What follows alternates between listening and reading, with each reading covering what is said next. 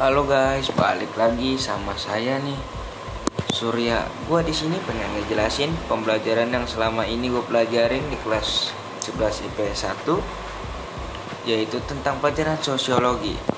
Gue sini pengen ngejelasin pengertian konflik nih.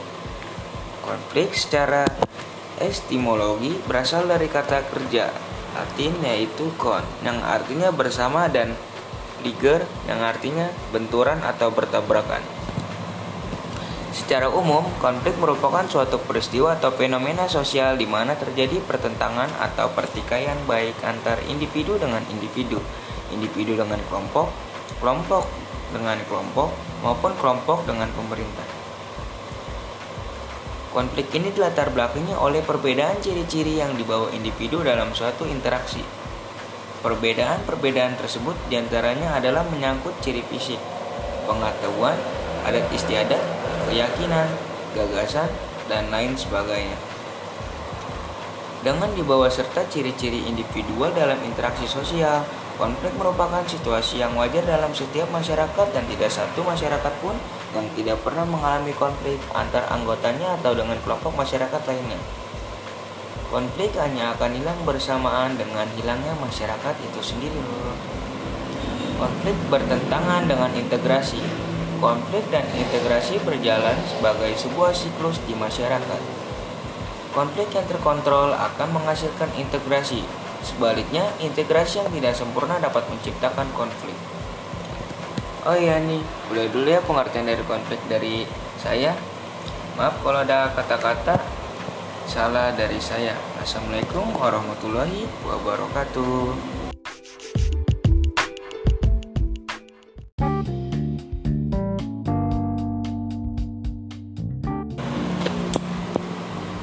Hai guys, balik lagi sama saya Surya. Gua di sini pengen ngejelasin lagi pengertian disintegrasi di pelajaran sosiologi. Apa yang maksud sih dengan disintegrasi? Disintegrasi itu merupakan situasi yang tidak adanya peraturan serta juga kesatuan yang berlaku di dalam kehidupan bermasyarakat. Keadaan tersebut akan mengancam adanya suatu perpecahan yang berakibat pada rusaknya tatanan sosial yang sedang dijalankan. Disintegrasi ini secara umum sebagai lawan kata pengertian integrasi yang mempunyai pandangan persatuan serta juga kesatuan perkembangan hidup yang dialami masyarakat memang selalu berubah-ubah sesuai dengan kondisi serta juga faktor perubahan sosial yang dialaminya. Pengertian disintegrasi bagi para ahli.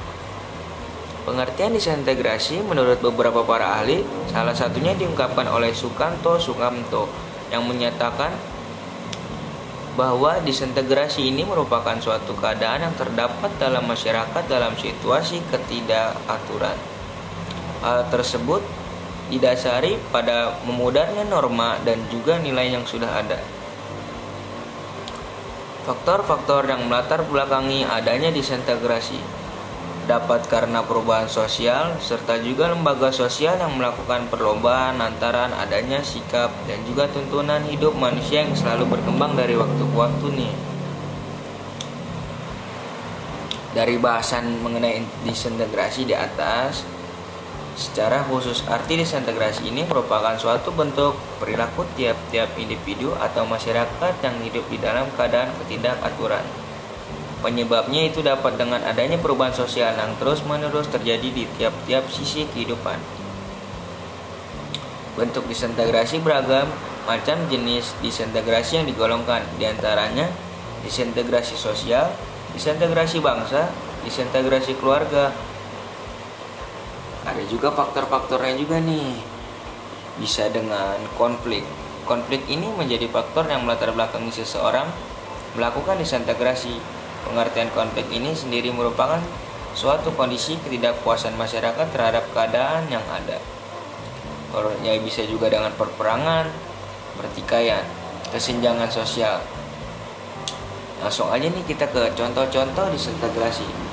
Contoh-contohnya yaitu meliputi konflik di daerah-daerah yaitu contohnya disintegrasi yang sedang kita alami berbagai daerah yang ada di Indonesia pada saat ini sedang dilanda dengan banyak konflik seperti misalnya konflik agraria, konflik antar suku, ataupun konflik antar budaya dan lain-lain. Demonstrasi 98 PKI, GAM, dan lain-lain.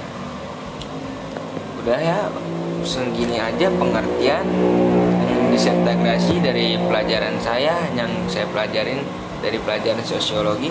Maaf maaf kalau ada kata-kata yang salah dari saya. Assalamualaikum warahmatullahi wabarakatuh.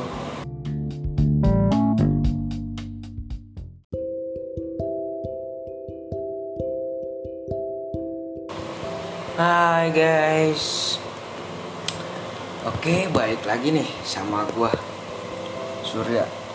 Gua di sini ingin menjelaskan lagi tentang pelajaran gua yaitu sosiologi tentang akomodasi Oh iya, akomodasi adalah usaha dan cara untuk meredakan, mengendalikan, dan menyelesaikan suatu konflik.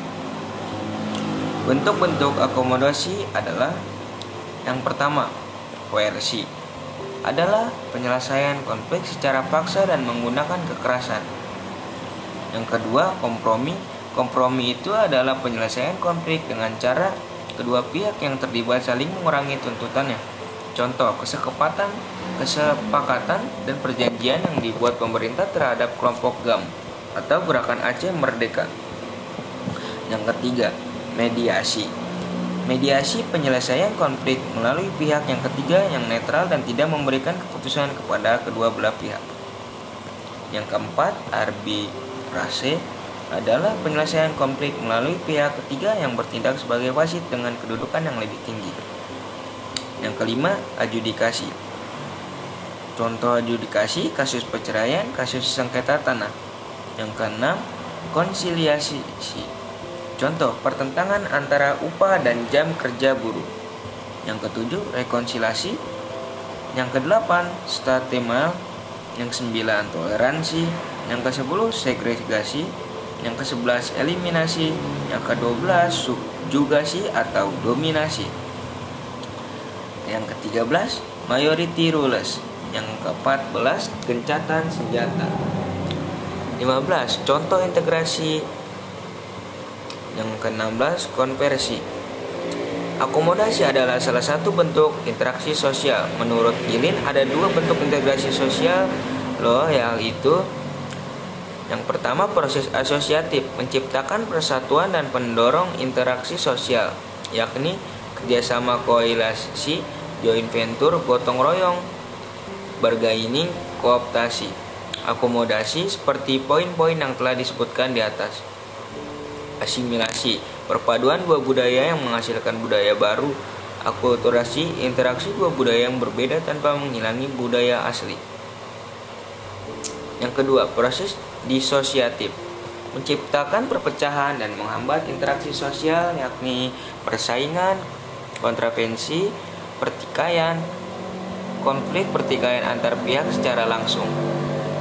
Udah ya segini aja pembahasan dari gua nih. Maaf aja kalau ada kata-kata salah dari saya Surya e, bergenap cara meminta maaf. Assalamualaikum warahmatullahi wabarakatuh.